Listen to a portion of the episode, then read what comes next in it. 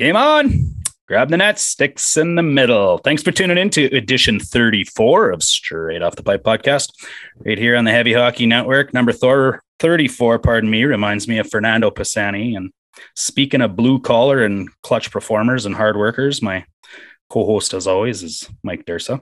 He's had a lot of nicknames on this show Mega Thread Mike, Happy Gilmore, the self proclaimed Lady Bling, Lady Bing award winner in U.S. high school hockey, but tonight, ladies and gentlemen, we simply call him the answer. I'll come back around for your thoughts on the game after we introduce our guest here, Durst. But in two minutes or less, uh, why don't you describe to our listeners how you single handedly fixed the Oilers last night? Well, yesterday I uh, finished up a, a, side job of some laminate flooring. Uh, came home, threw my tools in the garage, loaded up my nurse and McDavid jersey, grabbed my son, and uh, made the trek to uh, Edmonton uh, from Grande Prairie.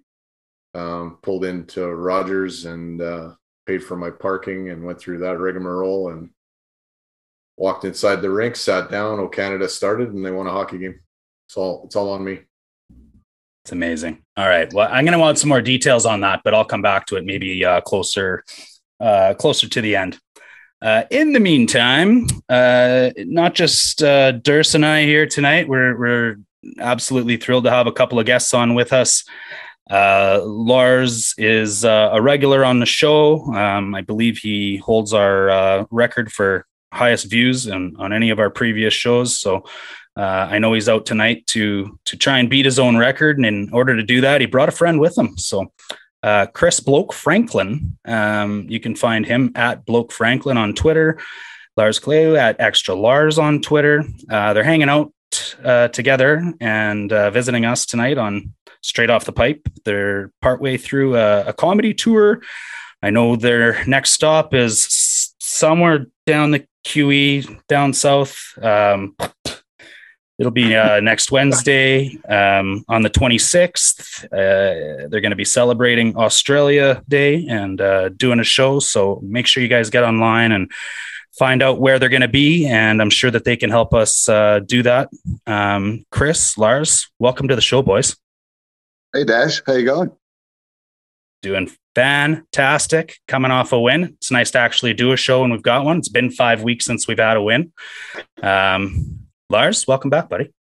Thanks for having me. I do believe our last win was the last time I was on, so I'm not saying, but. well, all right. Well, then you're on again next week. Let's do this. That's funny. We were talking before we went on the air that I, I, I told Lars that when I, I, was hoping for him in, in New York when he was there for uh, for his Volkswagen trip on New Year's Eve, because if they won that game, I was going to start a fund to to pitch in for tickets to send him to Toronto if he was going to be our good luck charm. But um, unfortunately, Lars failed us there. Um, but but our friend Dursa saved us last night, and so perhaps he's the answer. But before we get into last night's game, um, Chris, you know you're a first timer on the show here. Uh, you're an Oilers fan. You're from Australia. You're in Canada right now. Um, tell us how you became an Oilers fan. Why, why did you decide to enter down the tunnel of the decade of darkness with all of us? Before I get into that, I've got to say I'm the reason we won last night. Forget Durst, forget Lars. Yeah, buddy. Well, I don't want to give Durst any credit. I don't have to. So let's let's hang that one, and you're gonna have I've to supported. cut your trip to come back to all the home games. Sorry about that comedy tour of yours. I've, I've, supported the Oilers for the last four years through meeting Lars in Melbourne, but uh, for the last four years, I haven't missed a game. I've watched everyone illegally downloaded or streamed on my phone or laptop computer in Australia. The games are on between 7 a.m. and midday. And uh, we've come over here for this tour. And the first game I have ever missed in four years was the 6 0 against Florida, which I'm glad I missed. And it's because I was working the same time the game was on, which doesn't happen. But I, right. I went to the uh, went to the Battle of Alberta last night, so we had a win, and I have a hundred percent strike rate for every time I attend a game. The Oilers have won. Well, and let's be honest, uh, comedy rates itself. You're heading down south, down uh, the QE2 uh, next week, and you just might have some material for some of those guys after last night. I was hoping Zack Kassian was going to play last night because I had a, a, a, sign to put up against the glass that said, uh, Hey, Kassian, I hope you make Tkachuk's dentist extremely rich. well, and it might not be the first time, to be honest. Well, welcome to the show, buddy. Um, I'm sorry that you met Lars because it made you cheer for this team, but uh, you know, welcome to the cult with us, and we uh, we rejoice together, and and we uh, you know we depress together at the same time. Last night, um, thanks for being there, guys. Because if that's what turned us around, that's fantastic. Um, it's an entertaining game, boys. Like uh, Koskinen finally win one for us. That was nice to see. Um, the penalty kill still sucks, but the power play is back on track. Um, I think we gave up the first goal for the 245th time this year. Um, but you know what? Evan Bouchard showed us that he can dance and walk the blue line like a young Stu Barnes. Evan Bouchard scores two power play goals in 52 seconds of power play time last night, which, by the way, Barrie has two power play goals in 100 plus minutes of power play time this entire season. What did you guys think up live, uh, up close and live when you were there? Um, Dursa, I, I guess we'll hop back to you since it's also your show. So I guess kind of in the first period, and it's our show. I guess in the first period, what I really what, what I what I really noticed was it's Lars's uh, show. Who are we kidding? Yeah, tonight's tonight's Lars. What what I noticed in the first period is, I mean, you could hear a pin drop in the building, and and there was so much nervous energy. It was like every time the Oilers touched the puck, it, it, you could sense that they were just you know really scared to really make a play and do too much. And mm-hmm. thank God, Evan Bouchard kind of. Uh, got got got his power play time due to Barrie being out, and uh, you know got, got broke broke this like curse of not being able to score a goal. Uh, the building, you know, was half full, but it it erupted, and uh, and then the, you could sense they were starting to get their confidence back.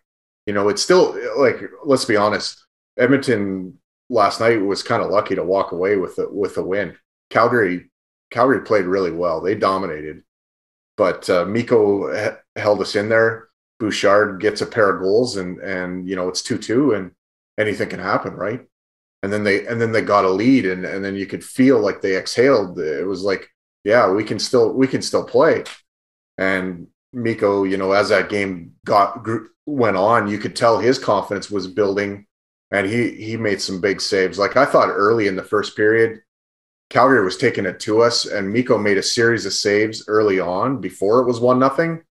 Um, I think that gave him a little bit of belief in okay, he's he came to play tonight, and I you know I think he made a good save on, the first goal, and Ceci you know didn't tie up his man and and and the rebounds in the back of the net, and you're thinking oh no here oh no here we go again, and uh, you know I, am glad they got out of that game with a win. It, it was uh, it was great to be there and uh, you know be a part of that collective sigh. I'm not a really superstitious guy. Maybe uh, Franklin, you know, Chris is, but uh, I didn't kiss Gretzky before I walked in. I did. I didn't have time. So uh, I, that was that was a point that I was wanted to talk to you guys about too. Was you know funny hockey superstitions like you know you can't say shutout and uh, almost like George Carlin, the seven words you can't say, and I think shutout's one of them for a hockey fans. So. Well, you can yeah. say shutout in Edmonton whatever the hell you want because we don't have a chance in hell of ever getting one on our hockey clubs.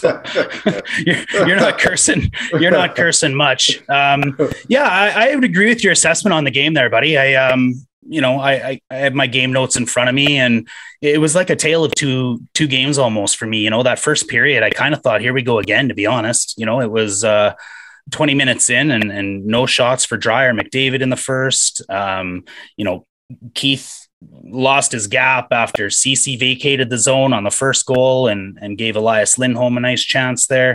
And on the second goal, you know, there's Keith again not being able to clear the zone, and then he can't handle Lucic in front. And I'm thinking, geez, man, like all the same thing. And all of a sudden, the second period came out, and I felt like it was the first time we'd gone to the net in, in 28 periods. You know, like all of a sudden there was traffic in front, and and and lo and behold, goals are scored. Like Puljujarvi was creating screens, Draisaitl was creating screens. I thought Drai. I wrote on my game notes. I thought Drai had a bad first period.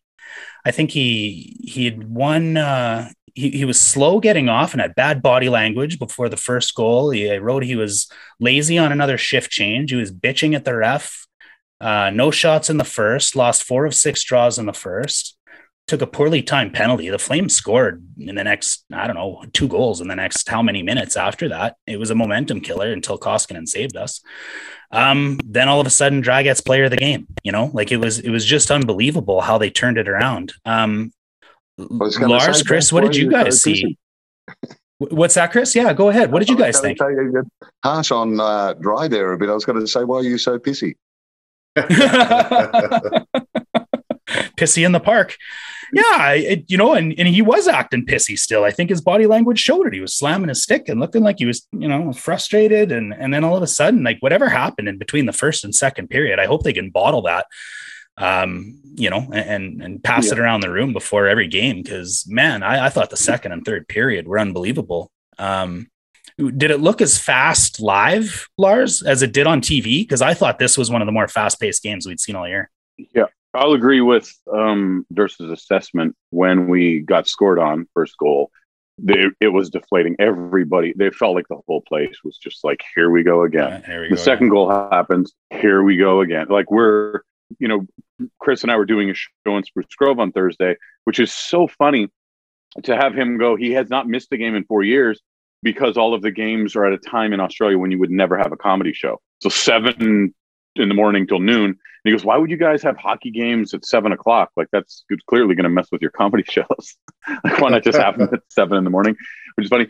So um, that second goal happens, and I'm like, I didn't see the game on Thursday where we lost six nothing. But I'm like, if we get blown out four or five nothing, and and I think it's heartbreaking when I went to the Vegas game. I've been to three Oilers games in Vegas, and I went to the one in February before the world shut down when I think the final score was 3 1. And the idea that here's 5,000, 6,000 Edmonton fans in Las Vegas for this game. Oilers Nation has sent down a big crew. Everybody's there to have a good time, and there's nothing to cheer about. And it's devastating for me we can go to another game later in the year, hopefully, or we get to see another one later. But Chris is is here for this tour, and the only night we happen to have off was this Saturday, and it just happened to be a game in Edmonton, happened to be the Battle of Alberta. I wanted him to have something to cheer about, even if we were going to lose. Make it six five, make it four four three, like make it something where it looks like we have a chance. So the first two goals, I'm like, oh man, this game's going to suck for him. Like we're used to this. We've been around since you know the team joined the league. So we you know we've seen this all before. And then the second period starts and chris goes we're going to finish this period 3-2 just straight up just dead on he goes we come out of the second period leading 3-2 and we were up 3-2 until the nice. last the late goal was scored to make it 3-3 and he goes well i did say we scored three. I'm like you were wrong. Like stop acting like you were right. You were right up until you were right up until the the you know whatever minute and a half left his optimism is probably my favorite part about him being a fan. So the jersey that I bought him, and I wish I would have known his number. So Chris has, uh, you know, has played footy, he's played cricket, whatever weird games they play, crokinole, bocce, fucking whatever they play in Australia. I don't know, lawn bowling, whatever they play. He plays all of those things. So the jersey that I got him, I got him the number on the back because when you're drafted by a team, then when they bring you up to do the draft, they well, that's the year. So the year that I bought him the jersey was number 19. I'm like, hey, he's a draft pick of the Edmonton Oilers in 2019. Well, it turns out that his number would have been way cooler to put on that jersey than number 19. And I wish I would have known because his number is number 11. So to have him have an Oilers jersey with number 11 on it would be, you know, for a guy who is the equivalent of the, the king of the rednecks in Australia. Here's a guy who is blue collar, so if you his, the back of his jersey, I had it crested. Um, the back of his jersey is his hit song in Australia. So, um, and when I had it done, I put bloke on it, and they were like, "What? Who's what player is that?" And I'm like, "Ah, he's this Australian douchebag." And um, clearly, I I bring him the jersey in Tasmania, Australia. So this island state in Australia he puts the jersey on. We I've just landed there. We're walking to the pub. I've never had a drink in Tasmania. We're walking to the pub. We he does not have that jersey on for 10 minutes as we're walking, and a car driving by goes, Oilers! I'm like, and it was an English accent, it was a Canadian accent. The guy didn't stop, but I wish they would have because I want to know how this No, person totally. was like, who they were, where they were from, and they didn't like. If it was somebody from Toronto, they wouldn't have cheered with the enthusiasm that the person did. So I'm like, they had to have been from Edmonton for them to go Oilers. I'm like, what? okay, stop, like, come back and talk to us.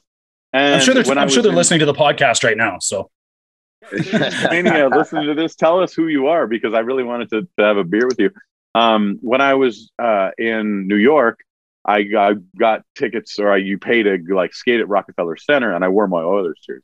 So uh, there I was walking in my Oilers jersey. The Oilers are playing in town in a couple of days, walking in my Oilers jersey from like whatever my hotel to Rockefeller Center is about a 10 minute walk. And I'm like, I'm in my Oilers jersey. I'm going to see some other Oilers fans and people driving by were like, Oilers suck. And I'm like, oh, this is different than Tasmania. It's much different. So I really, as far as the game, I wanted them to have something to cheer about. Make it a good game so that you don't feel so disappointed the way we did in Vegas, the way I did in New York. Is Yeah. the result five one and it, no like no real effort, not a moment where we hit a post or had like something really exciting. So I really wanted them to have an exciting game. I would have preferred a win, but then we're down two nothing, and I'm like, oh my goodness, this is going to be so terrible. And Chris, his optimism has not waned in the past four years. So he has been like uh, uh, the biggest supporter of the Oilers that I've ever met because he hadn't gone through the dark years the way we did. So when we start to lose 14 of 16 or whatever it was, Chris is like, we're going to do it. We're going. And it- like I could show you all the messages that he sent. Maybe I'll post them on Twitter of like when we were, uh, you know, we won the first four games, we won the first five games. We won, he goes, we're going 82 and 0. We're going. And I'm like, settle down. Like we are, you know, and he cheers on Mike Smith and Puljujarvi and he roots for the players in a way. I mean, he really knows the game now where he's talking about drafts. And and it's amazing to see this.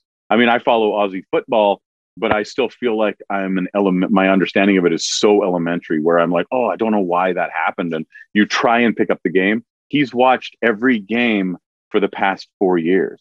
So for him to come to Edmonton during the winter and not go to a game would have been a bit of a tragedy. The fact that we were down and we this we came back and we pulled it out and we won and there was goals and and the end we were on um, we were in section 114 or 112 or something uh, 19 130 we were in section 130 um the we the first two goals were scored into into our end and it was awesome to see this puck go in and to see chris just jump up just yeah just go ballistic. Now the first goal as Dursa was saying, it felt we celebrated, but it didn't feel like we were jumping out of our chairs to celebrate. It really felt like we were going, thank goodness. Like, oh, finally. It really felt like a finally cheer as opposed to like, yeah, we did it. We were like, oh, and that sigh of relief, exactly what he said. It felt like a sigh of relief. Then we get the second one. We get the third one. Chris Franklin from Australia is like, see, told you, told you. I'm like, it's fine you did you called it he did he actually he full, full on he did not his like confidence did not waver. He knew we were going to win that game. He's like we're winning this game. We're winning this game. I'm like spend the next 20 years cheering for the oilers and we'll see yeah, I love that optimism still being alive, right? Like his Chris's hopes hasn't been crushed by the ghosts of Cam Ward and Ryan Kesler like the rest of us. But um, Chris, you told me before the game that it was like a uh, being like a kid in a candy store after watching Rogers Place for four straight years uh, illegally on your uh, streaming app. Um, what did you think to to see that monstrosity live in person? It, it, it was absolutely amazing. I, I had a, a, Cheshire cat grin on my face from start to finish. From when, when they were announced onto the Love rink, we, we, missed the warm ups. We were there for the national anthem. Uh, Robert Clark did a fantastic job as he always does, and yes, he does. then then seeing the, the lights, the the that that box with the screens above the rink is, is so much bigger than I imagined it was going to be. It's amazing. Yeah. You know, you know, And, your overhead score clock is too big when they actually have to install TVs in it and underneath it so that the players on the benches have something to see. Yeah, right. There was an interesting part of the game that the timeout right towards the end of the game there. There was a Mhm. cameraman just had his camera on on the Flames bench whiteboard with what they were doing. And we're all screaming at screaming at Dave Tippett, going, "Tell him just to look up, like, look, look at the Uh, screen." I wish we could do that. I'm not sure it would help They Dave did it. Though. That's that's story. true that's true but they i've never seen it done in any hockey game they during the game the big screen the jumbotron, the cameraman zoomed in on what the Calgary coach was drawing on the whiteboard.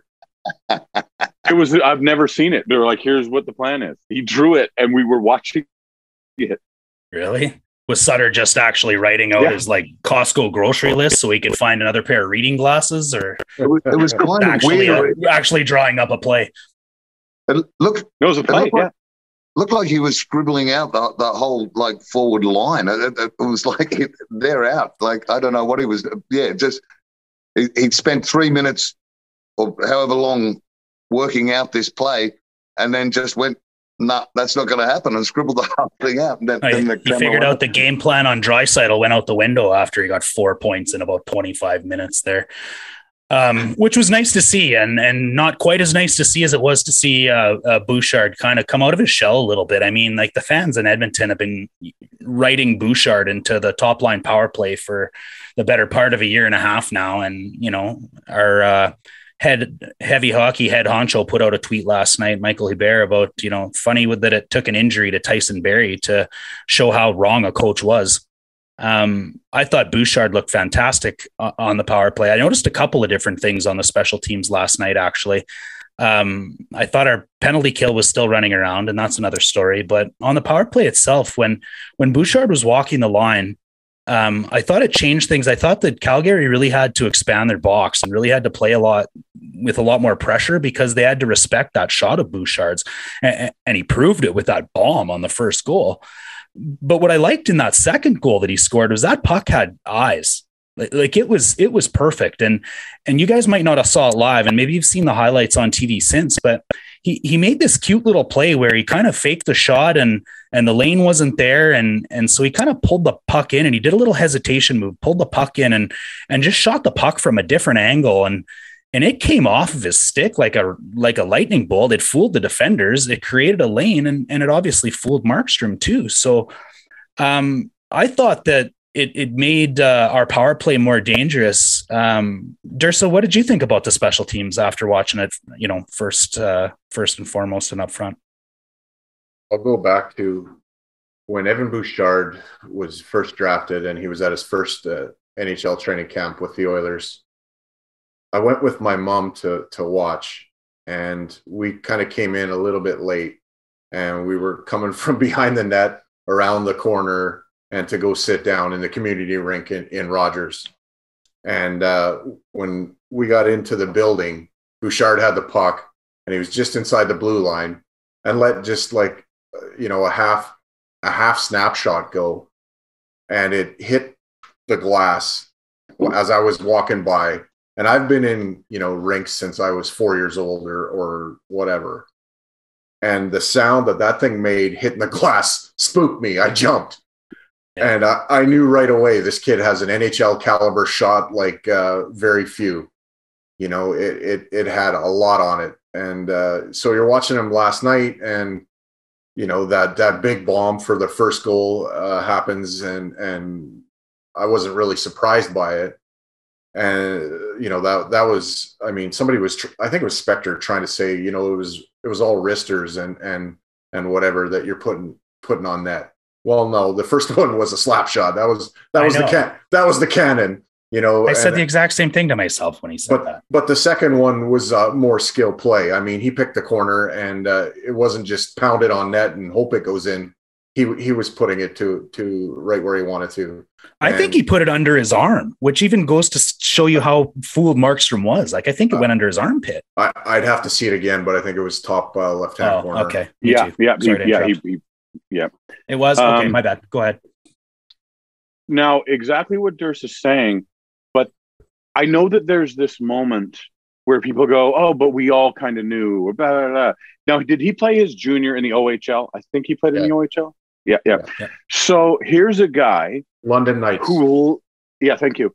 He led the OHL as a defenseman in shots on net. Led the entire league in shots on net Yeah, for a defenseman to lead the league in shots on net. We're, I mean, and he, the fact is, when you're talking about a seeing eye, he takes these stutter steps, he, he, he walks the line, he does all of that stuff. He did that in junior. You can't lead the league in shots as a defenseman unless you have the ability to find the lane, unless you can find the hole. If you're putting Exactly. the puck on the goalie and those shots aren't getting blocked, that means you know how to do that. So when we got him, when he fell to us, and I was like, I cannot believe we're getting this this guy. Now we've seen the guys that we've developed, Schultz and, and maybe even Nurse. We get them in there too early, don't give them time to develop, overripe them. You know the way that Tippett, you know, and those guys are you they you know make give them too much time. He's been our number one defenseman, in my opinion. I could be, but from my and I'm a little biased because when we got him, I'm like, this guy is going to be, and I hate Pronger because he left. This guy's going to be Pronger. This guy is going to be a game changing defenseman. He's going to be one of the best defensemen in the league. And I thought that from the day we drafted him. Now, did he lead the OHL in points? He, he, He is the. I'll put some. I'll spread some icing on your cake for you, Lars. He is the highest point producing OHL defenseman of all time. One spot ahead of Yeah. Drew Doughty. Yeah, he put Drew Doughty numbers uh, kind of to bed. So, and people can say whatever they want about Drew Doughty, but I still think he's a fabulous defenseman. One of the best. So, sure. I mean, look so- look at his championship. Look look at it exactly. So, and and just to finish the thought, to go Yeah. when he's- he's finding those lanes, when he's when he's picking those spots, I'm like, I I wanted to let him develop. I wanted to let that really ripen because of the way we hustled those other guys in perhaps too quickly. So I'm like, okay, let's wait, let's wait. How he wasn't a regular with the lineup we had last year for defensemen, and, and the fact that we were sitting him in the press box that he was here, and not getting. I'm like, he was too good for the OHL, too good, as in the highest producing point Totally. of all time. And then leading the league in shots, I'm like, what more season? Like, how much more seasoned can this kid be? He's got the size, he's got the speed, he's got the hockey sense.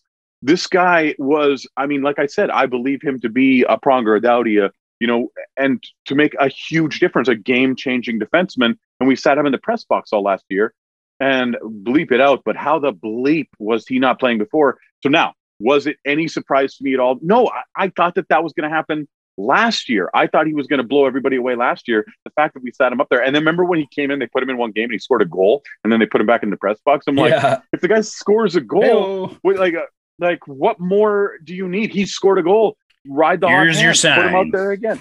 That, here's your sign. That's well, yeah, Bill Engvall. Nice work. Anyway, that's yeah. Well, Durst is right again, in my opinion. Uh, Durst, you wanted to jump back in there, I think. well, I think part of the Evan Bouchard, I think, has kind of made Ethan Bear a little bit expendable. I think that kind of they they had to shuffle out a defenseman to give him to give him room, and I think it was between Barrie and Barrie and Bear, and they went the the Bear route to to to trade. Um, I I don't know. Bouchard I- was probably better than Bear last year. That's the problem. Yeah, To answer Lars's Yes. question, Tippett Tippett hates young players. That's why he I- got I I sat think in uh, I think uh, you, all year.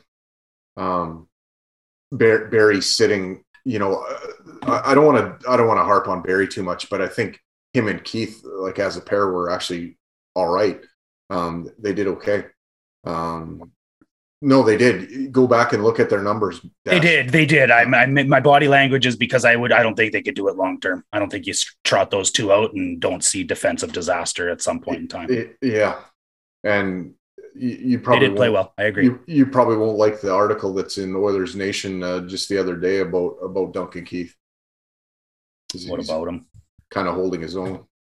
Oh, kind of holding his own. Well, isn't that what you want from a $5.5 million defenseman that brings nothing but leadership and intangibles that have put us down a 13 game losing streak? Fantastic. Good job, Duncan Keith. Don't get me on that fucking tangent right now. All right.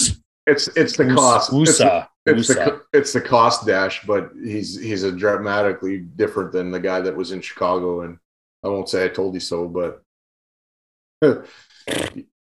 We, we don't need Duncan Keith. We need Adam Larsson back, is what we Well- need. But well, let's, let's what what we really need is is a GM that will go into a, a trade, and if he's picking up a used car, he'll ask for a better deal instead of taking the sticker price on the window, and that's what happened with Duncan. Yeah, Keith. here and take my Tesla at the same time. Yeah, he- he's a great, great negotiator. That Ken Holland. yeah.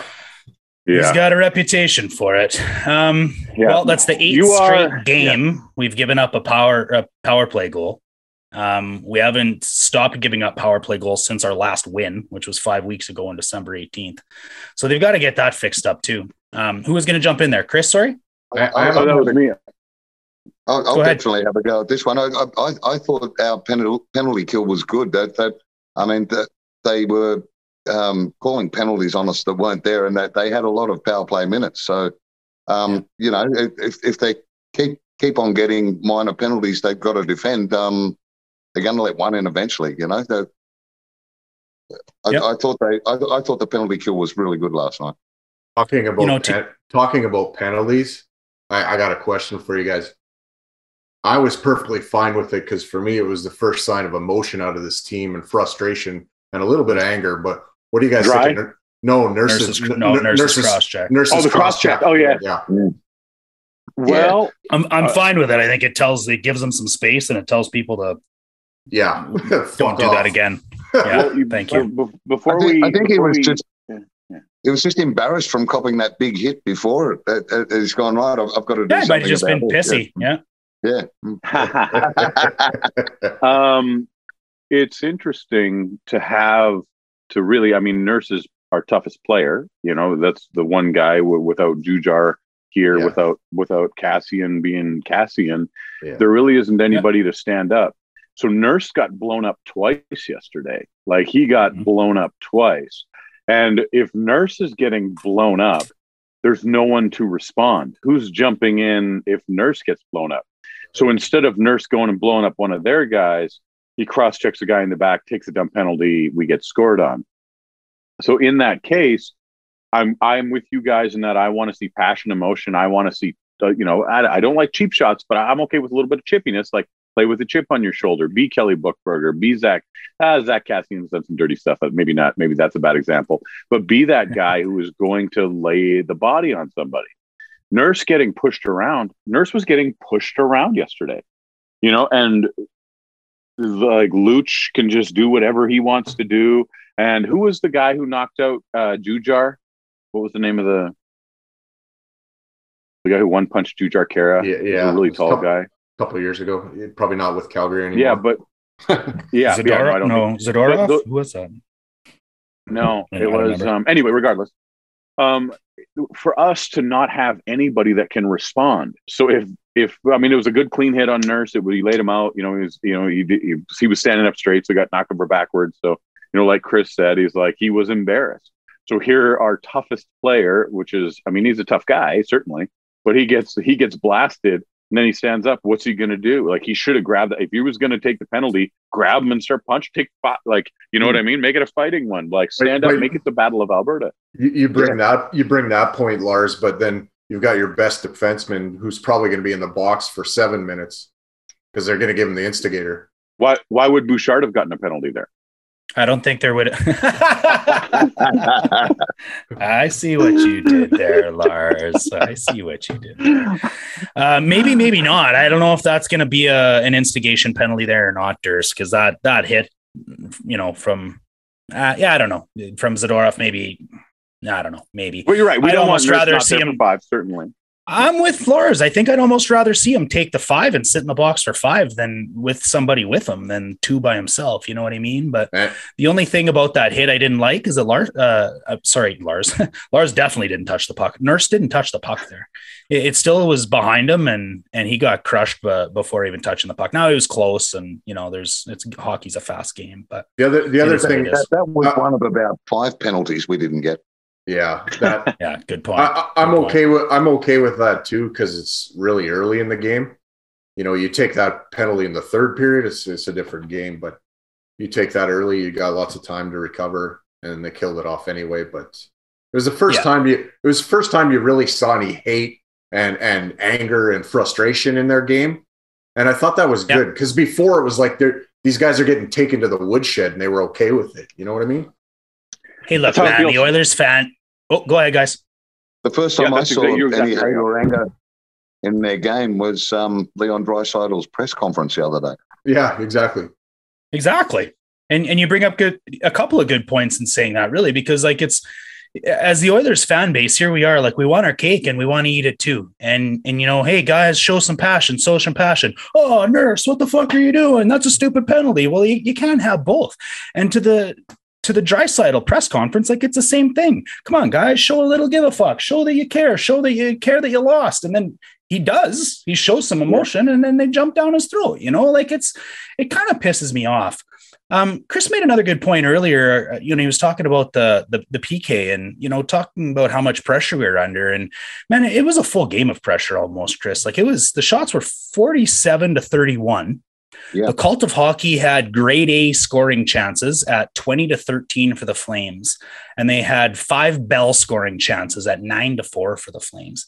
I don't know if I've ever seen the Cult of Hockey have 20 grade A chances in a game. So that leads me to you know the last thing I want to finish up on and talking about this game, and that's the big Finn. Um, boy, Mikko, uh, you know he's he's been there for us a few games this year where he's won us a game, but I don't know if that a boy. You were probably the only one in the building.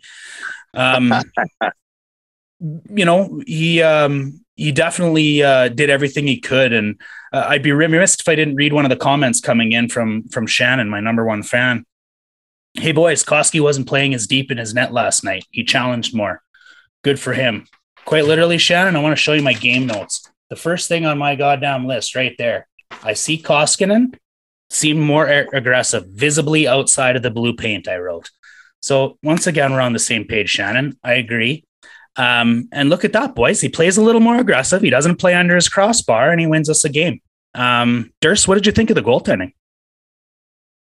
Well, like I say, like er, early on, I I thought Mikko instilled a little bit of belief because in, in, the first period, I think there was like a early series where he made three saves right in a row, and and uh, you know it wasn't okay. The first one's behind us, like so he weathered a bit of the storm. I think it was about eight minutes in before Calgary uh, kind of got on the board there. So you know mm-hmm. they weren't under the gun like like that, and uh, they he he made a good save on on the, on the first one, but the problem was the rebound went to Calgary, uh, and mm-hmm. really, you know, if CC's doing his job, that that isn't in the net. Um, yeah, he vacated there. Yeah, but Keith lost his gap and was spinning in circles. And when I launched it back again, Keith lost his gap because the forwards let him come in with so much speed. So there's, you know, it's a team game. Sorry, right. go ahead. And and Mikko probably didn't get that exactly where he wanted because I think that shot went through Keith's legs too. Keith was a bit of the screen there, and uh, you know he got a piece of it, and then CC didn't tie up his man. It's in the back of the net.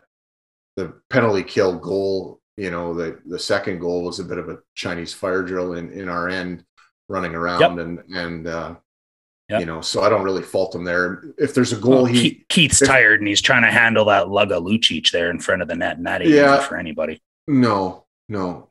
There's a little bit of disarray in our penalty kill still, and I think that has to do with Nuge being out still. But Cal- that's Cal- a good point. Cal- Calgary was about, you know, I think I think they won about 60, 65% of the draws last night. So we I mean, we're chasing.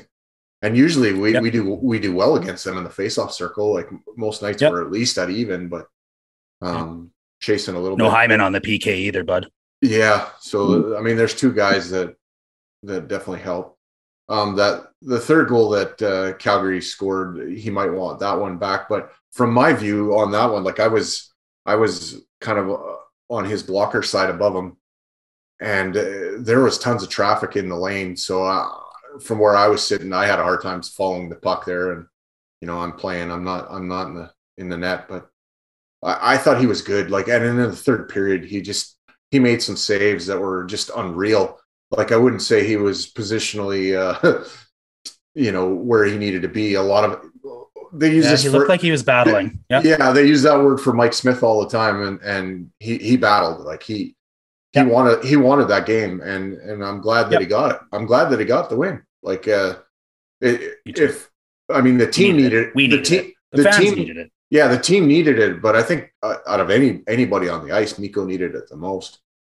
You, maybe, you could see at the end maybe, of the game, maybe, maybe Dave Tippett. absolute pleasure, uh, pleasure on the players. So they, they, they, if they could have, they would have carried Mikko off. They, they all, yeah, yeah, went straight to him, and, and there was so much more joy than just the the tap of the helmets that you normally see at the end of a game. Yeah. I saw that too, Chris. That's a really good point. You could see that the boys really wanted it for him. So Yeah. um, I, I thought that was excellent to see. Sure. Okay. I'm gonna. I don't like people who play devil's advocate because I don't. If you want to, if you want to, you if you want to annoy me on social media or Twitter or anything. Oh, I, I, I should. Yeah, I'm sorry, everybody. I should have done uh, an identification. Uh, you are watching Dash in the Park. Our guest, Chris Franklin from Australia. Of course, we've got the Dash himself and Mike Dursa, also comedian Lars Callieou. Um, anyway, I This is what happens when it's Lars's show. He knows what to do. Yeah. Um, no, certainly, and we want to mention our sponsor, um, Chris the Bro- Bloke Franklin from Australia. Very bogan. Um, the the worst beer Australia's ever had. No, um, Victoria Bitter. I'm, go- I'm going to get I- one. Our sponsor, if you, Blokes um, and Bogans. Yeah.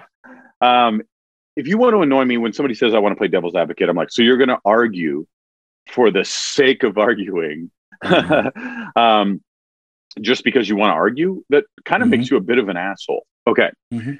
When you say Be an asshole, Lars. was- Be an ass. No, I'm no, no, I don't. I don't like. And I'm like, if you if you agree with your point, if you want to defend your position, I'm I'm all ears. Well, you can do that. If you think this, and I, I'm all ears. But if you just want to argue for the sake of arguing, you're just kind of Yeah. a bit of a Hey, Bit look, of a dick. Koskinen saved the game. I don't think he had a great game. no. No, it's not even where I was going to go with the thought. Oh, damn. So when when both of you and I agree, I agree wholeheartedly that both of you are right in that the players looked so happy for him. They were like, "Oh, thank God!" And I mean, people have been riding Koskinen all season since he Oh, got here, like forever. Now, yeah. Now, imagine um, a guy who underperforms consistently again and again and again and again and again. And he's a professional at whatever the person does, a professional weatherman. And he's like, this guy's wrong 90% of the time. Whatever the case is. I host a podcast with a guy like that. Yeah. If you're just constantly wrong. And if you finally get one right, and everybody goes, Oh, thank God he got one right. Yeah, good for him. He got one right. I'm like, is that a good thing? so Yeah. it's a it's a terrible thing that Yeah. here we are. Um, you know, I, I am a little afraid. I love this team so much. I I lo- I want them to win so badly, like the rest of the fans of the league who are real fans, and I really love them. I really, I I, I really do. And here we are with no goalie, um, and uh, no goalie for many years, and we signed this guy. What the hell was Chiarelli thinking with that? I mean, out of his mind. It was here's a guy with 28 NHL Yeah. games. So the fact 23 that games everybody into was, his career. Here's four and a half million. and a Oh half my million. yeah, Thanks, for Pete. years, like term. He didn't just get it for two, like term. Now maybe there wasn't a lot of other options, so I, I respect that you're like I don't know what those GMs are. So look, I think it was a terrible deal. I think it handcuffed us on ever getting a goaltender that could have For sure. be- I, hey, look, if we can get a guy who's top 12 in the league, not not not top 10, not top 5, top 12. Like let's just let's just get somebody who's not in the bottom 20. This team has a real chance. Like give me a guy with a 912, 914 save percentage. Give me uh, now so here's a guy who has been trash for seasons, letting in 14 goals on the first shot of the game. This team is uh, how many, and it's not like he lets in one soft one every couple of games. He lets in one soft one every game. Two So seasons that- straight, he has led the NHL in allowed low percentage scoring chances. And this is quantifiable. It's measurable. Here's a guy who is a garbage goaltender. He's barely he's barely a competent backup, and I, I seems like a hell of a guy. I mean that. Like I don't want to trash a guy's personality or Yeah. like I look Koskinen. I wish you all the best in the world. I wish that you were still playing in the KHL or wherever you were. Like you shouldn't be. You're not an NHL goaltender. You never were. And so for me and everybody's like, how great was Koskinen? And I go, we lost 14 of 16 because of this fucking dickhead. And everybody's like, like, yay, what? I Yeah. mean, and uh, you know, they're like, I it makes me laugh. Like, you know, you know, even a even a blind dog finds his water dish eventually, or you know, Yeah. uh, I like the you Yeah. know, so th- this this situation where I mean, the fact that they had like nine grade A or twenty grade A chances. I mean, a couple of them went off the inside of his like. It wasn't like a quality goalie save where positionally he was sound, and then he like made this great save. He like literally got lucky last night. And if we are relying on getting lucky as a goaltender, we are in big trouble. Like what's going to happen is if we rely on luck, we are going to go up against a team that is defensively sound and has an, an okay goaltender, and we're going to lose in four straight in the playoff. That's exactly what happens. You get a goaltender Buddy. that You couldn't. Have, I couldn't have said that any better. You're in front of a microphone for a living. That's why I couldn't have said that any better. I'm gonna. Dude, I'm you gonna. would, you would literally scrape that off my tongue. Go ahead, Durst. I, I completely agree with him. I got. I got to challenge a little bit of what you said there Yeah, go ahead. because Grant Fuhr wasn't always technically sound. The guy was an athlete. He made saves that he Grant had no- Fuhr stopped the puck when he was supposed to. Koskinen doesn't. Grant, Grant Fuhr though would dive. He would. He would like. You've seen it. The guy would be airborne to make saves. I have a counterpoint. I have a counterpoint. So I got a um, counterpoint. so- Mikko well- Koskinen does not belong in the same sentence as Grant Fuhr. No, no, Well, I, no, I, well, Dur- okay. Durst, what's, what, what well, Durst is saying is, yeah, it holds water. there, there's more to it though. See, Okay. you have to look at Mikko Koskinen and Mike Smith as a package deal. He was never meant to be the the guy. Who anybody that thought that he was supposed to be the guy is is out to lunch. He he's he's paid like he's the guy. That's that's not Ken Holland's fault. That's Peter Chiarelli's fault. The the the contract, and then you double down on it by giving the guy a no movement clause.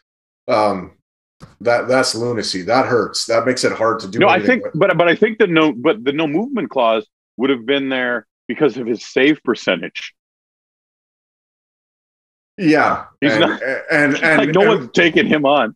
Yeah, exactly. But and he, and you're paying him the four and a half million based on numbers from the KHL. Like it, it doesn't translate. Like Where Sure, he played okay, on so now- Putin's team that was rigged and didn't have to play Yeah. by the rules. That's funny. Yeah. I have, so do you? Are you? Let me know when you're finished. I'll, and I'll. I'll Well, Yeah. there's no way I'm comparing Mikko Koskinen to Grant Fuhr. It's it's it- no. I'm just saying that sometimes a good goalie will make saves they have no business making. It's not all just positional. I don't think he's Mikko has been used for the the body type that he has, and I think that speaks to goaltending coaching. This guy is like six nine on skates, and he plays on the on the end line, like on the goal line. What I are you think it also speaks to his confidence because when a goalie doesn't, No. when they're not confident they're going to make a save, they go back in their net and they try to make themselves big, and that's what he does. He goes down early and like if, if, if you're gonna play on the Okay. goal line, you better be a hell of an athletic goalie, and he isn't. right. Yeah, He's a big. that's right. He's Okay. a Yeah. he's a big he's a big guy. So get Okay, out. let, Cut- us let get- Lars go here. just let me finish. Lars. Get get Oh, out. sorry, I thought you were. Get out. Cut out angles, and and that doesn't Yeah. happen. As for Yeah. always letting in the first goal, Cam Talbot, same thing. That happened to Yeah. Cam. Why? Because Cam was exhausted from the year before. Yeah. Look at look at Cam Talbot in Minnesota now. The, the, the guy is a really capable goalie. We should have kept Cam. Yeah.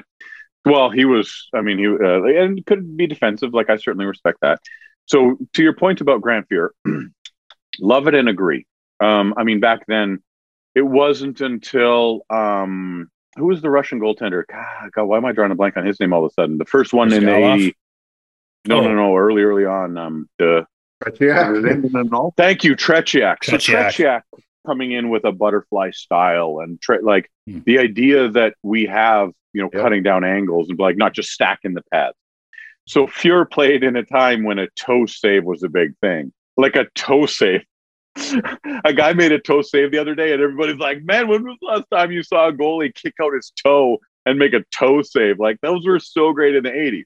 So as far as not being mechanically sound, um, Grant Fuhr played in a time when nobody knew mechanics. You couldn't be mechanically sound because that you weren't getting taught mechanics by your goaltending coach. There probably wasn't even a goaltending coach. No. They were like, go out there and Oh, save some stuff. No, it's a very So- neglected position for a long time. Yes. So now, um, here, you- cool, great. I agree. Fuhr wasn't mechanically sound. Um, and and Koskinen last night wasn't and, and pulled off a win and made some exceptional saves. Lucky, but but exceptional. Um, there's a, a quote that I love. So and I and I I'm paraphrasing. I didn't read this, but I heard it one time and I like repeat it, but I, I might be recording misquoting it. So take this with a grain of salt. I love the quote. Um, like a good goaltender should make all of the saves he should and some he shouldn't. Right. So that idea of you should make all of those easy saves and a couple you shouldn't. Kiprusoff, when he was around, made so many he shouldn't have. And that stole so many games. You just need to steal one of those games. And then, like when you went, we went up against Winnipeg in the playoffs, you just make a couple of saves you shouldn't, and your team will win the game. You stole the game. And those that goalie stole the game from us. The thing with Koskinen is he doesn't make all of the saves he should. Like, so I can't give a guy credit for making a couple of the saves he shouldn't Mhm. have because he doesn't make the ones he should have. We wouldn't have lost 14 of 16 or 30, 11. Like, we wouldn't have lost all those games if Koskinen was- making all of the saves he should. I don't even need a goaltender to stand on his head.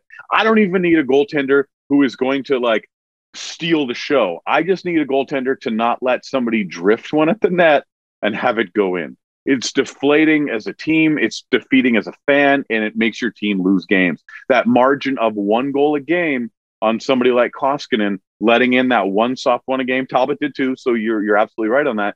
But when you need Koskinen to make that big one late in the game, the way Grant Fuhr always did, that late in the game, he's gonna make the save, and the, we're gonna win the game. Doesn't matter about the four he, easy ones he let in earlier because he's out of position. He makes the late one, and we win.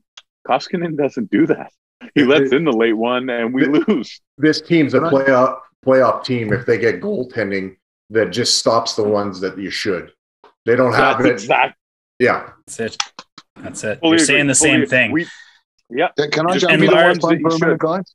Yeah. That's What's that, Chris? Yeah, please do. I was just going to ask you that. Yeah, I, I, I, I, just for me, um, at the start of the season, he, he was our backup goalie. You know, he wasn't the guy. Mike Smith was, and, and I love Mhm. Mike Smith. But what is he now? 107 or something? He's still playing hockey. 108 in January. Yeah. Yeah, yeah, and he, he, he's going to get an injury just warming up.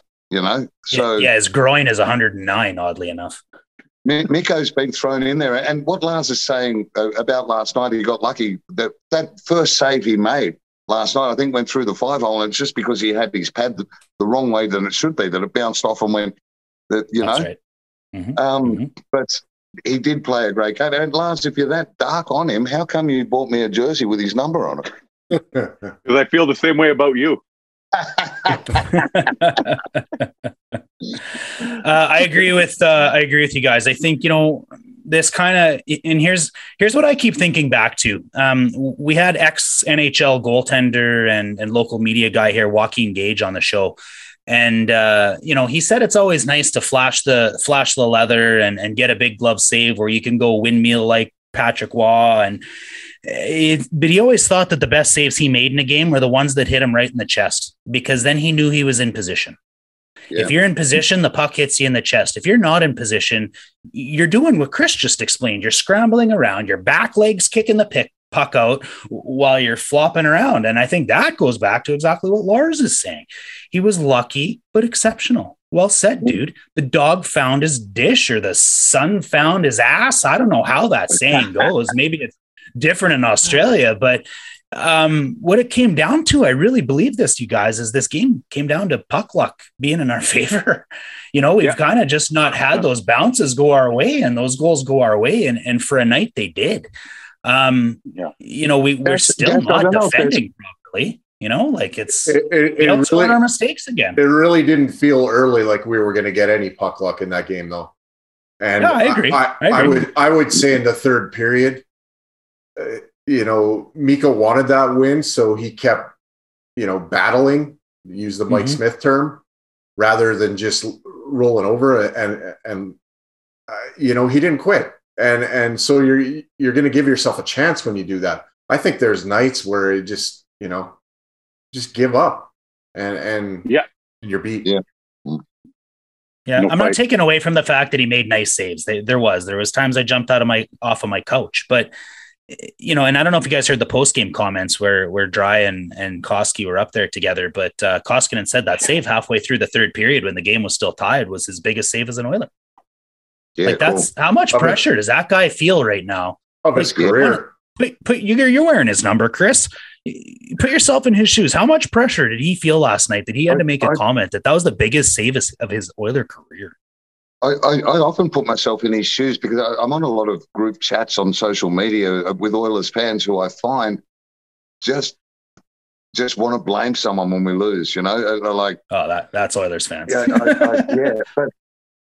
uh, I, I can. Uh, I know he's he's got to be hearing these comments, and it's got to get to him. And the the guy's doing what he can for the team. Is the way I look at it. And I'm I was as happy for him as his teammates were last night that that he got away with with what he got away with. You know, so yeah, um, yeah. No, Fair to say break that right it's not his fault. Mike Smith got hurt. You know, Dursa said that he's worn yeah, out. Talbot sure. was worn out. Koskinen started the last 20 games of last season because of Mike Smith getting hurt. He starts the first 20 games of this season because Mike Smith's hurt. You know, there's something to what you guys are saying. You know, there's something in the water. Okay, but he's his fault. I- he got offered four point something million. You know. Yeah, He- yeah, yeah. Sign me up. I'll take that for sure. It's would not have his taken fault. that. the Absolutely. job So- for I'm sure. Yeah. So, so like Chris Franklin has been a professional comedian for over 20 years. Um, I've been a professional comedian for 14 years. This feels like When a we go- Oilers are losing. feels like it's a, combined they are as No. old. Their careers are as old as Mike Smith. Yeah. No, here's the so when we go up, we when we do our show in Banff on Monday, uh January 24th, when we do our show in Calgary, um January 26th, when we we drive from there to Tumbler Ridge, which is about a seven, six and a half hour drive, seven hour drive, Fort St. John, then we got a six hour drive back.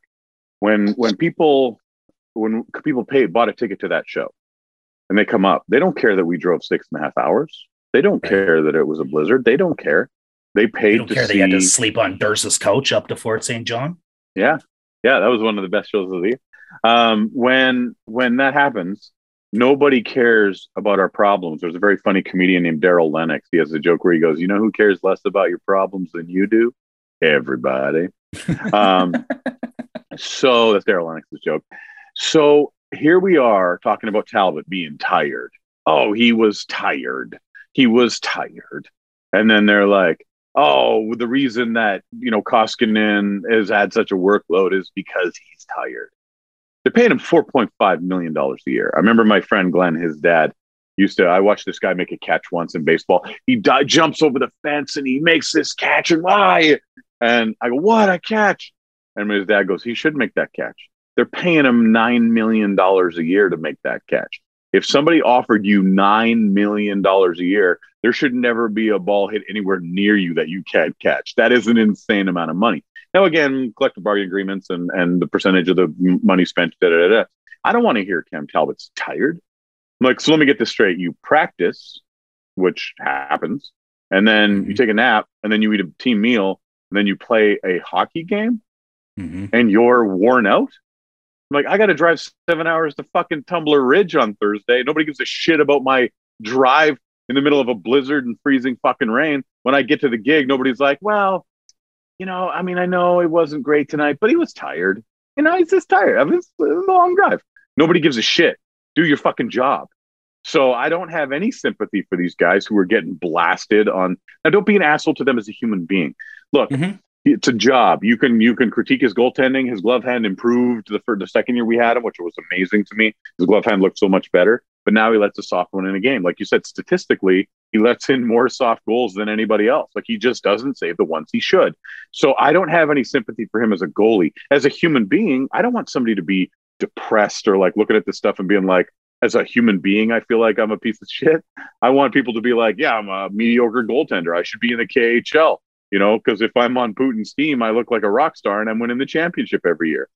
Mhm. If you signed a contract, and it is not his fault that he got that contract, but at the same time, what Chris Franklin said was Mike Smith was supposed to be the guy and Koskinen's a backup. That's not how they're paying him. You know, those contracts are uh, aren't, aren't that way. So the Koskinen, I mean, look, he, when we talk about like he was playing too back, too far back in the net, and you guys blame the goalie coach. I don't think the greatest goalie coach in the world would have ever been able to make Mikko Koskinen a top 10 goalie in the NHL. He just doesn't have the skill. He Right. just never did. My my uncle Jim would say you you can't take a Pinto and turn it into a Lamborghini as a goalie Exactly. coach. And, Are you talking and- about my comedy career, you fucking asshole? oh, Can I, can I just point out, guys, we won 5 3 last night. We're, we're talking about Koskinen like like it, we'd had another Florida game, you know? Like he he did a great job last night. Oh, where? Who was in net for Florida? I don't know. we George Vesna.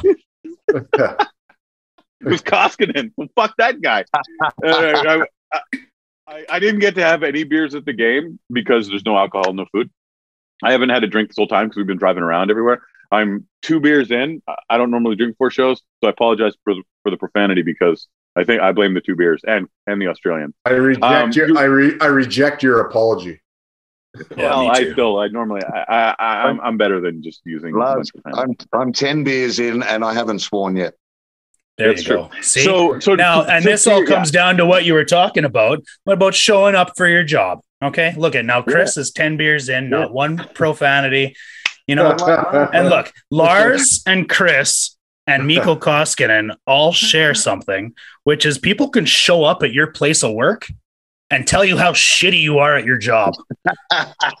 Yeah. I tell you For what, the first guy that busts in my office door and tells me I'm doing a shitty job selling electrical equipment, I'm going to punch him in the nose. If someone's going into Dursa's workplace and telling him he cut that board crooked on the laminate flooring, he's not going to be happy about it. You know, like like that's a pretty rare thing you guys have to deal with, I think. And you know, I look over at this comment that came in, and and I'll let you comment on it, Chris. I want you to. Um, you know, Shannon here says Kelly Rudy said last night that it's mentally taxing um, and it's taking its toll on Mikko. It can affect focus and timing. You know, and he thought that was a great point. You guys go through the same thing. What do you think, Chris? Is that is that fair? I, I, I think um, it's a great point you bring up that Your uh, job your job re- can relies on good view for what timing. Your do. job relies on showing up. Yeah, yeah. I, I just wish I was on four plus million dollars uh, to, to be doing it too. Uh, but Lars, Lars won't pay that. It's it's interesting. I, I was watching, uh, sitting with Lars. I said to him in the stand last night or in the arena while we're watching them all. I don't think I've seen this many millionaires in the one place ever before in my life. And you don't think about that. They're sportsmen, but there's a, a lot of money happening around that ice set. Yeah. But uh, that, getting back to what you're saying, sorry, Dash. The um, That's all good, bro. the, the comments will play on you mentally. They're, they're, they're going to grind you down. And I said earlier, he's he's got to hear those comments. Uh, I don't know what it is about Oilers fans. It, it might be the years of disappointment, but uh, I barracked for a team in the Australian rules football called North Melbourne. We finished bottom of everyone last this last football season. We haven't won a premiership, our equivalent of the Stanley Cup, since '99. But fans are, are there are with their club through thick and thin. If the club is going through a bad time on the field, the, the supporters are, are trying to build them up, not shoot them down, trying to get them back up. And so that that's a really weird thing for me to see supporting the Oilers because it happens quite a lot. And I just think it, it's got to affect them. It, it'll be the reason Drai snapped at that press conference. It'll be the reason they've been flat for a while. You know, it, it doesn't matter how many millions you're on. If, if the people you are playing for start shooting you down, you're going to go, why am I trying to win for these guys? Yeah. There's- Yeah. It's like being married to somebody that doesn't love you or doesn't want you anymore. Who wants to be in that marriage, right? Oh, you had to bring that up, didn't you? You know what, Chris, you bring up a good point. And I think one of the things with with the Edmonton Oilers is they have a very, very, extremely, very passionate fan base that you know doesn't miss a game, doesn't miss an interview, you know, doesn't miss anything. They're they're all yeah, in. yeah. They're all in all the time, and and the pressure is is ratcheted up to probably one of the highest levels like in, in the NHL you know, you go to a market like Florida or Tampa Bay or LA or San Jose for, you know, they, they've got the nice weather, but they also, you know, they're not in into the NHL like under a microscope. Yeah. Microscope. Yeah. Yeah, And, and, and so they're they're heavily, you know, scrutinized with everything that they do on and off the ice, and and and they can't escape it. It's great when you're doing well because everybody loves you, but but when you're not, I mean that that pressure is there, and it's one of the gr- it's one of the great things about the team, and it's also one of the things that they they can can drive people to like, do I want to be here? You know, and I, I'm not pointing fingers specifically at the fans because the media can do the same thing. And, Sure. and I and I look at our media as you know, um, they'll go they'll go after people. They're not ruthless like they are in New York and, and Boston, but it's a constant, and it's and it's a constant when things aren't going well. Yeah, yeah, I, I, I agree with you completely. And I, That's I a neat. think the, the fans, as much as they may not think it affects the players, like how can uh, my little voice affect that superstar kind of thing? If there's enough of those voices happening, and, and that that attitude could be the the difference between success and not, you know, and and it's from the fans' attitude, not so much the players on the on the on the ice. Yeah, that's true That's- for sure. I'd like to get Lars's opinion on this too. But my little comment to this is, you know, and this isn't any type of pat on the back, but Alberta was built on hard work. Pe- people come to Alberta from across this country for work. They they come from Newfoundland. They come from BC. I came to Alberta from Saskatchewan. You come here to work, and, and I think like as a society and as a um, you know, uh, let's call us redneck, call us what you will. When we watch our team play hockey, we want to see them fucking work hard, right, Lars? Mm. Yeah, yeah.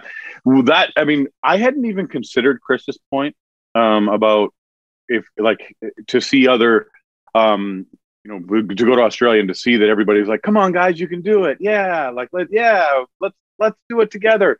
To have that mentality, I, I mean, I never even considered that. Do I think that the team would perform better if we were more optimistic, more hopeful, more positive, more?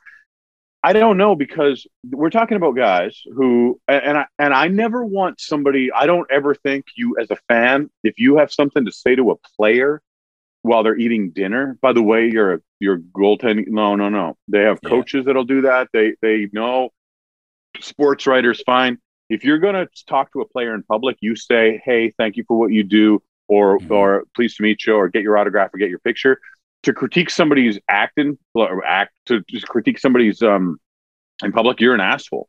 Like go home and write a blog, get your own podcast, do whatever you got to do. Don't ever Yeah. accost a player in public. That is, it's rude. There's no Un- need Unless to you're talk doing to it to. Matthew Tkachuk. Yeah, that's, That's true. Different. Yes, unless it's Matthew Um, Tkachuk. Yeah, full reign, full reign. So I, you know, I had, yeah, I hadn't Or, or Ryan considered- Kesler. yeah the, as, as far as the idea of like would it help i ho- we're talking about guys who have a sports psychologist that will help them visualize that will help them and they watch game film and they do all that so positionally they should know their jobs by now and all of those things um uh, my worry is what something that dursa kind of touched on is i you go to texas taxes are infinitely less than they are in Canada, you know, and Alberta's taxes are the best in Canada, but Texas, but then you're also not under the microscope. So if somebody gave me the option like, okay, I'm going to pay you 4.5 million in Edmonton or I'm going to pay you Mhm. 4.5 million in Dallas, which one do you go to Mhm. when you're like, well, I'm going to end up making a million dollars more a year in Dallas. Mhm. Um, and nobody on the street is ever going to say to me, you're a shitty defenseman or whatever the Yeah. case is. and live no- on a the- beach and, and- hoist your boat and Yeah, and, and I love this game, and and I know that without the Canadian teams, like we, the, the league wouldn't survive. So we ha- like it has to exist in Canada, but but uh, from a player standpoint, like, and I mentioned this on the last podcast of yours. Um, if if you would have bet me one million dollars that Connor McDavid would sign for eight years, I would have I would have borrowed money. I would have asked my mom to put her house mortgage her house again to, to make that. Like that's how confident I was that he would sign for four or five. I would have bet a million dollars of real cash that he would not sign for eight. Now here we are, you know, with Draisaitl's contract going to expire in a couple, you know, a few seasons, and McDavid's. I worry that those guys have been under under that microscope for too long, and they've just had. I mean, you know, unless they're winning, it, it's a good place to win, but sure, sure is a shitty place to lose. And that McDavid Gretzky interview was like, yeah, it's awesome when you're winning, but boy, oh boy, it's tough when you're losing. So I do. Maybe Chris is right in that as fans, I should be better. Maybe I shouldn't get on Koskinen's case, but also we as comedians. I mean, it's a tough gig. I love it. We do it because we love it. And the same with hockey. Like you can't reach the NHL unless you love the practice, unless you love That's right. everything about it, the travel, Exactly. the all of those things. Um, Yep. So all of that being taken into consideration, if I'm underperforming and I'm not getting booked as much as I need to, I have to get funnier. once I get funnier, then I get to go to the Melbourne Comedy Festival or I get to go to Yeah. Sydney or Adelaide or Tasmania. So these players who are underperforming, yeah, they're getting lit up on message boards and and podcasts and all and I, TSN, like all of those places. But it's their job to try and be better than they are, and and I mm-hmm. hope that they can tune some of that out. I agree with you guys that it's certainly it's it's it it would get on get to you. But when I had a lady once on a cruise ship come up and she's like, "You weren't funny," like it came to my face and was like, "You weren't funny," and I was like, I I knew when like when that happens, especially you can hear the crowd laugh. Like there's times when I've bombed my ass off, but usually the person was offended by one joke and they want to come complain to you about that one joke. And it was a joke about a Catholic wedding, and it wasn't it Right. wasn't sacrilegious. I wasn't making fun of the church. I wasn't making fun of God. It's a true story about me being at a Catholic wedding and not knowing how to be at a Catholic wedding because my family's not Catholic. And she was offended by that, and she wanted to come and tell me, "You you Is this suck." a story about how you met your wife? Yeah, I wish. this, this podcast is how I'm going to meet my wife. This is this is like, did you hear Lars and Shannon are together now? And I'm like, that's how I met my wife. Um, that's how I met your mother. Um, so yeah, so we get critiqued in, in real time to our faces, and it Yeah, does hurt. sure. It absolutely does. But you also know how you did. You have a barometer of how you're doing. So when Koskinen blows lets an easy ones every game, he has to know that too, and he has to know that. And I mean, I'm sure he's doing everything he can to be better. Um, but I, I don't have a lot of sympathy for them as players. As human beings. I want them to have a life of joy and, and a peace of mind, and and I want them to love what they do. But as a player, do your fucking job. Like That's your right as a fan, Clear the zone. Yeah, yeah, Yeah. And I mean, but as a as a human, if I saw Koskinen in public, I'd shake his hand and I'd say, "Hey, Yeah. you know, uh, you know, Yeah. have a good season. I hope you do well. I hope you guys win. Good luck." Like I'm not I'm not mentioning anything to him. To and then mutter under your breath, I can't wait till Holland trades your ass. yeah, yeah. Go back to the KHL, you fucker. It's funny, Lars, that um, that everything that you're saying, I, I did see Miguel earlier in the week. He was having dinner, and I went up to him and said, "Mate, what you need to do is get further out of the net and cut down the angles." And uh, look, we, we had a win. Yeah. Hey, all we needed to do was fire Schwartz and hire the bloke. And Lars, you, you didn't tell the rest of that cruise ship story too. About apparently 15 minutes after she said that to you, uh, she fell overboard. How unfortunate. Yeah, There's a were- joke in there about throwing out a life safety vest or something, but sorry, go ahead, Ders. you you were talking about like work ethic in Alberta, and it kind of brings up a point I want to make. Sure, you know, uh, I think it was last week. You know, just before they played Florida, or we all heard about a hard practice. You know, lots of contact drills and um, you know one-on-one um, puck battles, and and McDavid and Nurse kind of going head to head to lead off the practice, and they both ended up. Uh, uh, you know, on the ice, you know, with the puck or whatever, and and everybody was tapping their sticks. And in the same practice, uh, um, Colton Sceviour kind of got ran by uh, Cuckoo, and he goes off and he skates off the ice and he breaks a stick over his knee like he's the second coming of Bo Jackson. Bo Jackson. Yeah. and you know, it was it made the papers. You know, Rishaug was talking about it and and all this, and I'm I'm thinking to myself, you know what? That that's great, but where the fuck? And I, I'm gonna swear there. Where the fuck was this in October? You know, I, I see a coach that's wasted a lot of time with these guys, not getting them physically ready to compete. And you you need you need a team that you know not ev- not not every athlete is going to be Michael Jordan. Okay, I'll, I'll, and and they aren't. But that guy, you know, he was pushed by his coaching staff, but he had that inner drive himself. to Oh, push. Michael Jordan would come up with manufacture reasons to hate people so that he could Right. have motivation for a down game. right? You know, and, Th- and These ho- guys on the Oilers are trying to figure out how to load manage and take time off. The oh, Mike- complete opposite. Michael, that, that's what their that's what that's what their practices were. I mean, the- you, you know, like I, I look at it and it's just like we're we're we're introducing hard practices. You know, in the middle of January. In January, What, Okay. what, are we, Okay, what, are we been, what have we been doing? I, I'm not saying that every single practice needs to be an all-out war, but I would think I would think once a week, you know, you Okay. or every other practice, like introduce some tactical practices. Yes, but Yeah, Okay. but but bring some of the pain. Okay. Yep. So Yep. uh that passion to compete um, when the University of Alberta Golden Bears were undefeated for seasons, winning championships, one of the things that a guy had said in an interview was, "It's because we practice against the best. Like the best offense, we're it's the best defense, it's the best goaltenders. We're practicing against the best. So the reason that we go dominate the other teams is because we're practicing again. The level of compete in the practice is huge. Now, I agree with you. I've heard, and I'm sure you. I don't know if you guys have talked about this before but other players have gone to other teams and said that the practices for other teams are infinitely harder than the ones I brought that, that up we have here in last week. Edmonton. Exactly. Yeah. Yep. So that like players have said like, oh, the practices in Edmonton are like it's, they're a cakewalk. They're easy. Didn't So that happen like two or of, three times in one year where like three guys left Players. Edmonton and it was like, oh my God, I didn't realize this is how you were supposed to work.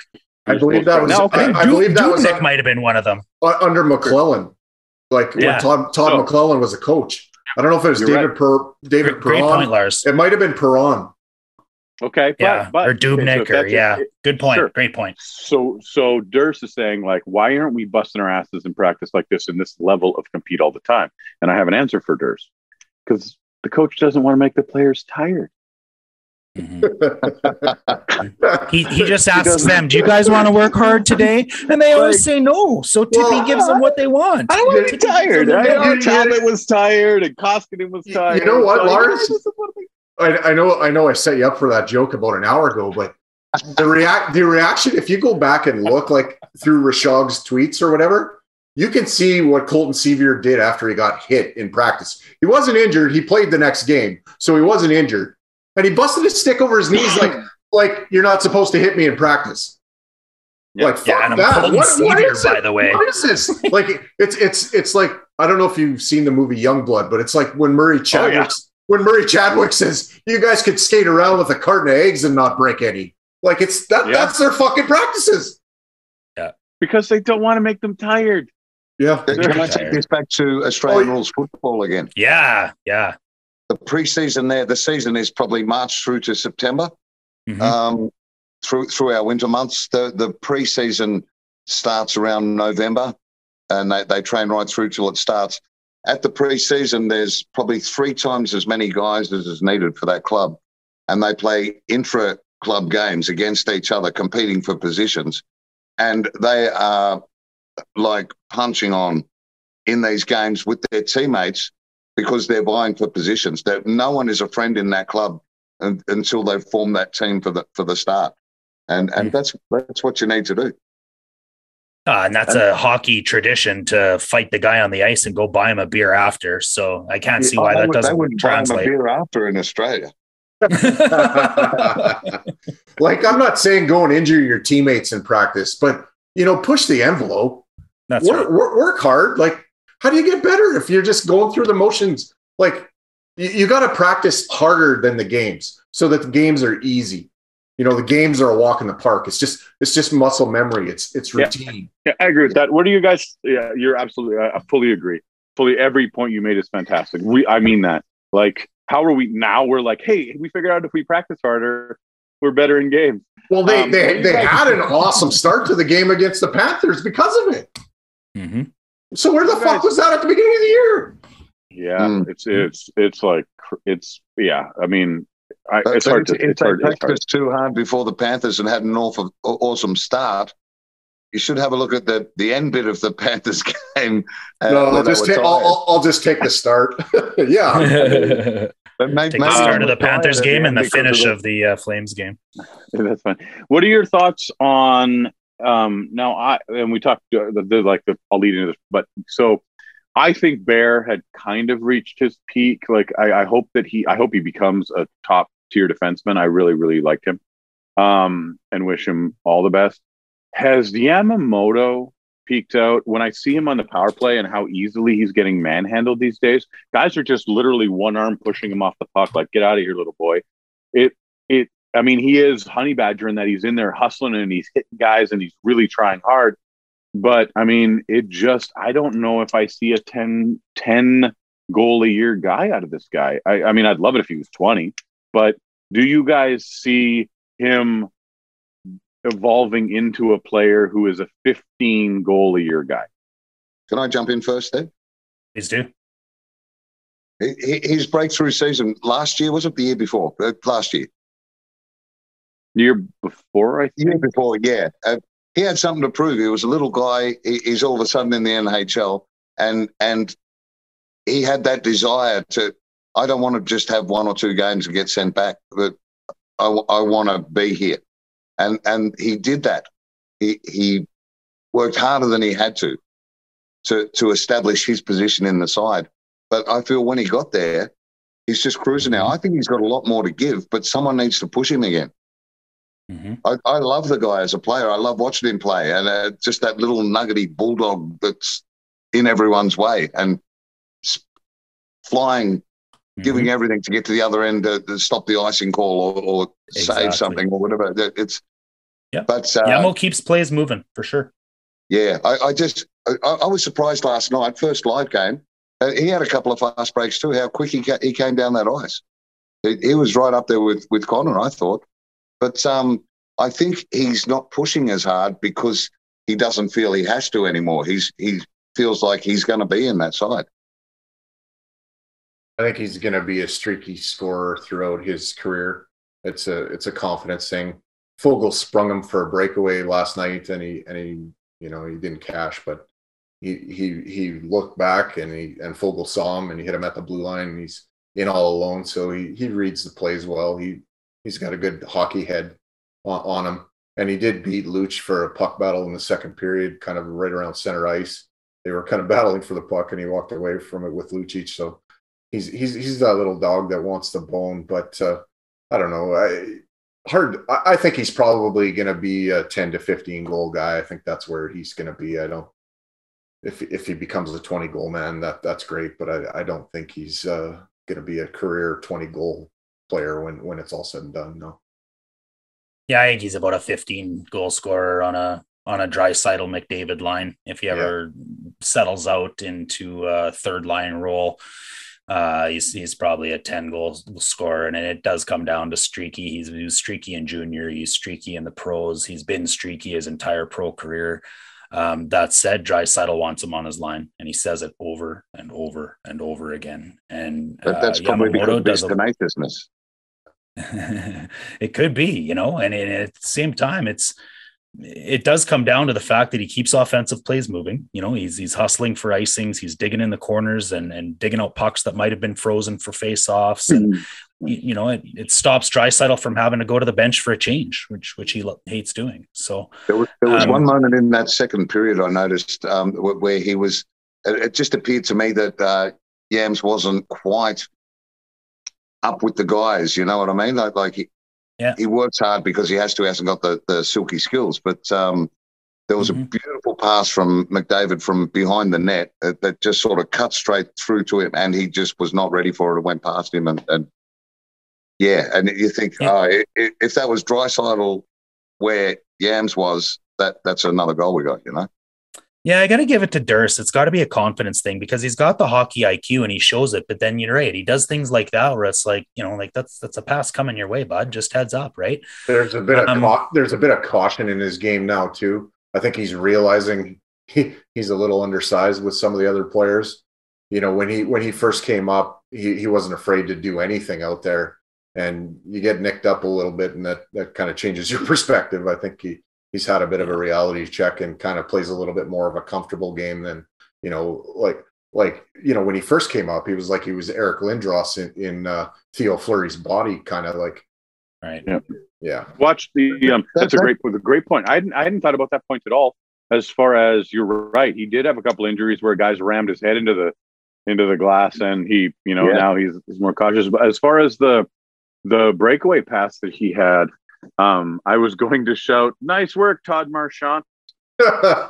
yeah, what I was going to yell in my section. Which, by the way, I made our section laugh. I have this thing that, um, so in Winnipeg, I went to the Winnipeg Jets game with Todd Schultz, uh, Todd Schultz, um, with the manager. Um, like, delete, erase that part. I just said the the owner of the manager owner of the comedy club's I could name wrong, Tyler Schultz. Um, oh yeah, Todd Marchant. That's why I said Todd. Anyway, so so I get taken to a Winnipeg Jets game. They have this thing that they do at the Winnipeg Jets game that is so funny. So when there's about a minute and three seconds left in the period, somebody in Winnipeg yells, "Hey asshole, how much time is left?" And then One minute remaining in the third period. so, so last night I did it during the second period. I go, "Hey asshole, how much?" And you're yelling it as loud as you can yell it, and everybody in your section can hear, "Hey asshole, how much time is left?" And then everybody looks back at me like, "What?" They go, last minute of play in the first or second period. Second and everybody period. burst out laughing. Like, yeah, like that was really funny. Um, so that was from Winnipeg, and that was from Tyler Schultz, uh, Rumors Comedy Club, which is one of the best comedy clubs in the world. Um, but um, I was going to say, like, nice work, Todd Marchant. There's this young, little guy in a breakaway, and he doesn't score. Um, then I watched his move, so I got to see it in slow motion. And as he's doing it in slow motion, I realized he splits the goalie's legs open and made a and a, he missed that goal by a hair. So it's yeah, talking about did. hockey IQ or skills, or I'm like, they're there. I just don't know. And I, I'm yeah, and I I hope he I hope he ends up 15 if his ends his career with 15 goals a year on average. I would be delighted by that. Like uh, maybe I should maybe as yeah. a first rounder uh, I should expect more, but I'd be really happy with that. I don't even know if he's going to get to that, and that's why I asked the question. I'm yeah, like, I, he's got different he intangibles, and they're pretty unique intangibles, right? Like there isn't a lot of guys that'll forecheck like that and board battle like that and fight for a puck until death. So you know, Yamo brings his his uniqueness, I think, and you know whether he's not going to get paid five million a year for it, but it's going to be a nice little player to have that we can play in our top nine that that makes a million and a half, you know, and and I think we need those guys too, Lars. Um, so I'm glad you brought that up. Um, I don't know where we want to go with the rest of this. We've we've probably uh, rattled enough posts off the, the, the pucks off the post for one night, but we know we want to give each a chance to kind of either ask any more questions or uh, or at least plug your tour before we get out of here. So, Lars, you want to sure. go ahead there? Yeah, I will. I'll jump in real quick this, and then I'll give it to Chris Franklin. And I wanted to ask the cap question, but I will do this. Yeah. So today oh, we'll there was um, today there was a a golf tournament. So today was the first annual West Edmonton Mall Professor Wem Golf Open. And I just wanted to say that Canada was um, in the lead, two strokes going into the final hole at the West Edmonton Mall Open. And I blew a two shot lead. I took a six on on hole number 18 and I lost by two, I was two strokes up and I took a six and Chris Franklin shot a two and he well, I'm devastated. It is uh, I mean Canada, I let you down. Um, perhaps perhaps we can you let yourself down, you let your country down. so I want to say to the you know yeah, but anyway, uh, um, I really Canada, I'm sorry. So and congratulations Australia, you deserve the win. Regular Phil Mickelson just blowing blowing up. Oh. Blowing up. I was undefeated, by the way, going in. But I heard next anyway. year it's I heard next year it's full contact. in Australia, though. Yeah, yeah, yeah, absolutely. Uh, Chris, did you have any? Um... Yeah, yeah, a couple of things. Uh, I, I, I, had the win in the in the golf tournament today, so I, I, would like to thank my wife. I'd like to thank my mother. I'd like to thank God. Uh, no, I, You're going to about... Disneyland. um, Guys, thanks for having me on here. This is fantastic. I, have had uh, our, our Friday and Saturday just kept getting the, the best days of my life. Friday, we did the show at Yellowhead Casino here in Edmonton, and Robert Clark came to the show. And uh, I, I got to acknowledge him in the crowd. Uh, I stood on stage and said, Ladies and gentlemen, please put your hands together for the singing voice of your Edmonton Oilers, Mr. Robert, like, like they say nice. before every game. And so I just always wanted to say that got photos with him, and uh, he he loved the show, which was fantastic. And then Great man. went to I've the, met him several times. Really good guy. Went, went to the game the very follow, following night. My first ever time at any hockey at any level. I haven't been to you know juniors in in regional areas or anything. Uh, my first game was a Battle of Alberta in Rogers Place that we won uh, I was going to swear then because everyone else did, but uh, oh, I, am okay. staying professional. So fuck you. I see love. you on stage. Um, yeah, I was going to say. uh, yeah, I, I, I, want to say thank you to um, Evan Bouchard because I bought this cap at the game, and uh, I said to Lars as we were driving to the game, I, am going to spend 40 bucks on a cap. I didn't, it was only 20. But I'm going to spend 40 bucks on a cap, and I bet some fucker gets a, a hat trick and I have to throw it straight over the glass. And our first two goals came from Bouchard. And I thought, yeah, here we go. This hat's going over. Wouldn't have lasted long. Uh, well, our pleasure, man. Thanks for being on the show. Um, these two Anytime. dudes are, are, hitting the highway south uh, to that city down there, and uh, hitting the, uh, the the Laugh Shop on on Wednesday, January 26th. They're going to be celebrating Australian Day. Um, so try and check that out if you're in the area. Uh, I believe the doors open at six and the show starts at 7:30. So uh, arrive early. Um, Durst closes off the show how he normally does. Um, so we'll let him do that. Uh, but before he does, I do want to ask him. Um, you know, we talked at the at the onset of the show about the voodoo that he pulled off to be able to have a win. And, and now maybe this is Chris Franklin's credit, and we'll figure out, I guess, when uh, Dursa goes to the next game. But uh, I do follow your uh, out of your league fiance on Twitter, Durs, and and I noticed that she mentioned you were maybe perhaps chanting and doing some sort of sorcery or voodoo in the closet before you left GP. Uh, so before you close off, you can say whatever the hell you like, but I'd like you to explain what you were doing in that closet and why was it in a closet. Okay, uh, that's really loaded question, but we'll. Uh... that's what I do. Yeah. So I, I want to thank Lars and and Chris for uh, joining us, and uh, you know, if uh, in a few Sundays from now Chris gets up for breakfast and Lars uh, wants to come back on, we could we could do this uh, you know across the make this a global kind of show and that would be pretty cool. But uh yeah. When when i was getting ready to come like leave Grande Prairie yesterday to come i had to go down into the like cell block 99 for real and grab the mcdavid and and nurse jersey and i'm down in there and i'm thinking hmm. I don't think they've won a game since I, we did a show where I was down in that room. and then the whole superstition thing started to, and I'm not really the, the biggest superstition guy, but um, before we go, maybe I'll just ask Lars if there's a superstition that he has. You can give me yours. Chris can give me his, and then I'll close us off. When I played hockey, I would take my stick and touch the middle knee pad of the goaltender. Um, Shane Zender, who owns Zender Ford, his dad owned it at the time, was my goaltender when I played Bantam. And I always like to just tap his, and, and I like that goalies let you do your superstition.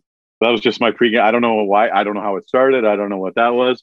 Um, I did. I tied my right skate first, but I, you know that was I just always do. So I don't know. That's not. I didn't think that made us win. That other thing was definitely like for good luck.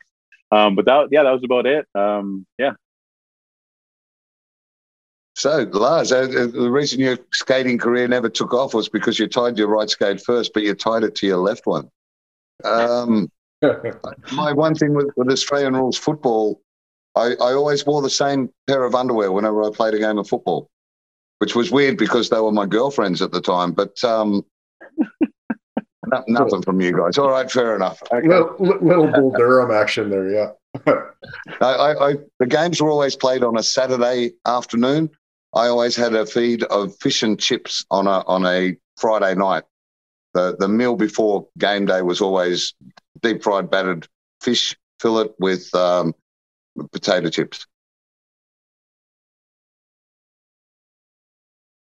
I think they've left us, Lars. Uh, no, we're here. Da- Dash, is your mic muted? Oh, it sure is. That a boy. Yeah, I wasn't adding anything valuable anyways. That's okay. um, uh, yeah, we'd need another episode to talk about my superstitions, Terse. I'm not even kidding. So uh, okay. I don't know. Same pregame meal, same everything. Uh, left skate first, left glove first. Wow. Uh, last last guy off the ice and warm up. Uh, yeah, we'd we'd need to go for a while, man. Girlfriend's underwear. Yeah, holy, nothing holy. to do with my girlfriend's underwear, though. Thankfully, I always thought I looked terrible in a thong. I just did the left tuck like Wayne, and that that's about all that uh, I ever.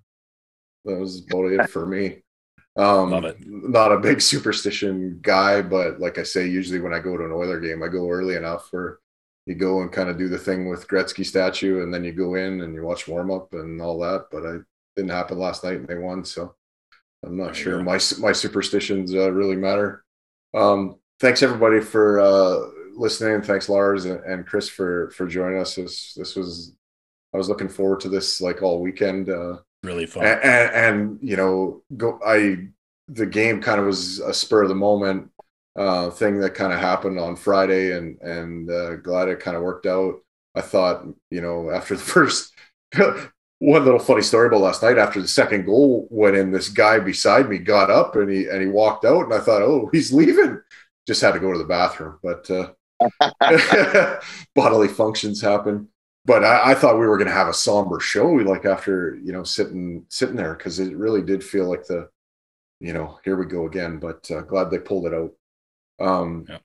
You know, if you're listening at home, you can subscribe on YouTube to the Heavy Hockey Network. We'd appreciate that, and you can check out kind of. Uh, there's a whole bunch of editorial articles on there um, from some really really good writers. Um you know there's ones that dig into analytics um the psyche of players the game the coaching all that kind of fun stuff. Um we'd appreciate you know uh comment on there. We'll try to comment back and and uh you can trash talk uh Hebert like what seems to be the go-to thing right now.